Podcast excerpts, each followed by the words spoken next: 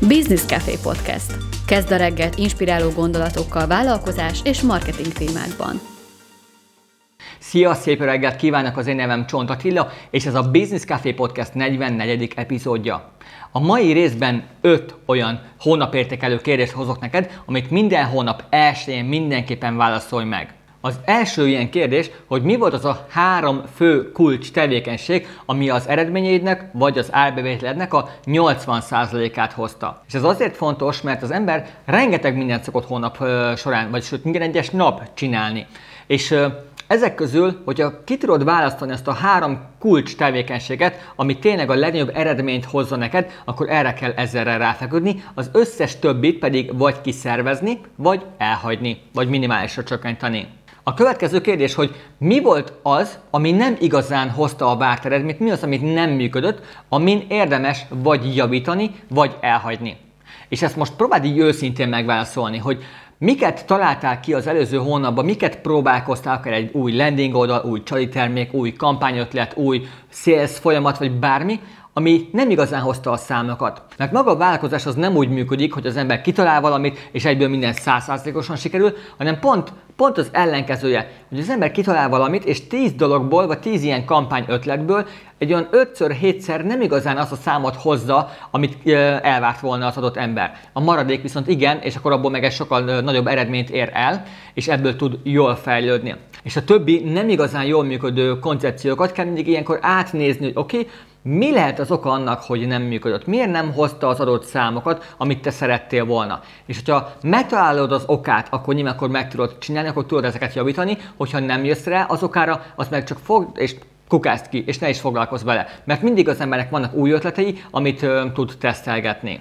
A következő kérdés, hogy mik voltak a gátló tényezők, amik nehezítettek az előrehaladásban, amiket érdemes vagy javítgatnod, vagy kijavítanod, vagy egyszerűen elhagynod az egészet. Mik lehetnek ilyen gátló tényezők? Az egyik leggyakoribb az a tudásnak a hiánya. Például szeretnél Facebookon hirdetni, viszont nem tudod, hogy működik a hirdetéskezelő. Megoldás? Tanuld meg, vagy szervezd ki.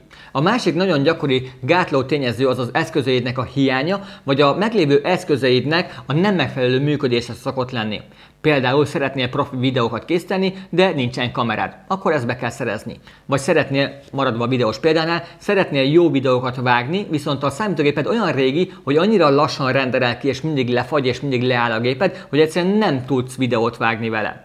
Ebben az esetben is javaslom, hogy akkor érdemes beruházni egy újabb számítógépre. És ez egy fontos kis gondolat, hogy maga az, ami munkaeszköz és ami felgyorsítja a munkádat, azt érdemes oda profi eszközöket venni. Ilyen gátló tényezők például az emberi kapcsolataid is lehetnek.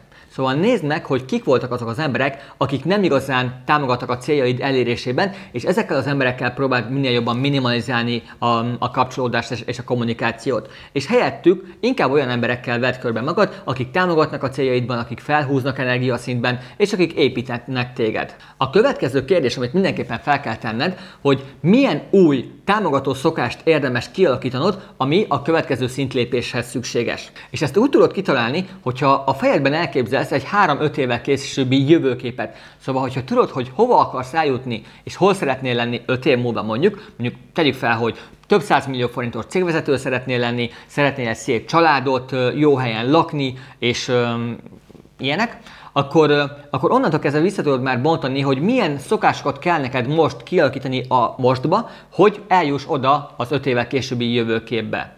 És az 5. kérdés, amit mindenképpen fel kell tenned minden egyes hónap elsőjén, hogy mi lesz az adott hónapra az a 3 darab kulcs eredmény, amiért dolgozni fogsz az adott hónapban. És mindig, amikor elkezdesz majd dolgozni, és nekiállsz az adott feladatnak, akkor előtte tedd fel magadnak a kérdést, hogy oké, amit most el fogok végezni munkát, az támogatja ezt a 3 kulcs eredményt, vagy pedig nem.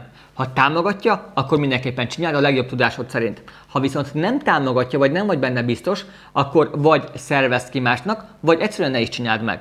Én mindenképpen javaslom, hogy ezt az 5 hónapértékelő kérdést minden hónap elsőjén tedd fel magadnak, és a legjobb tudásod szerint válaszold is meg, akár írásba írd le ezeket.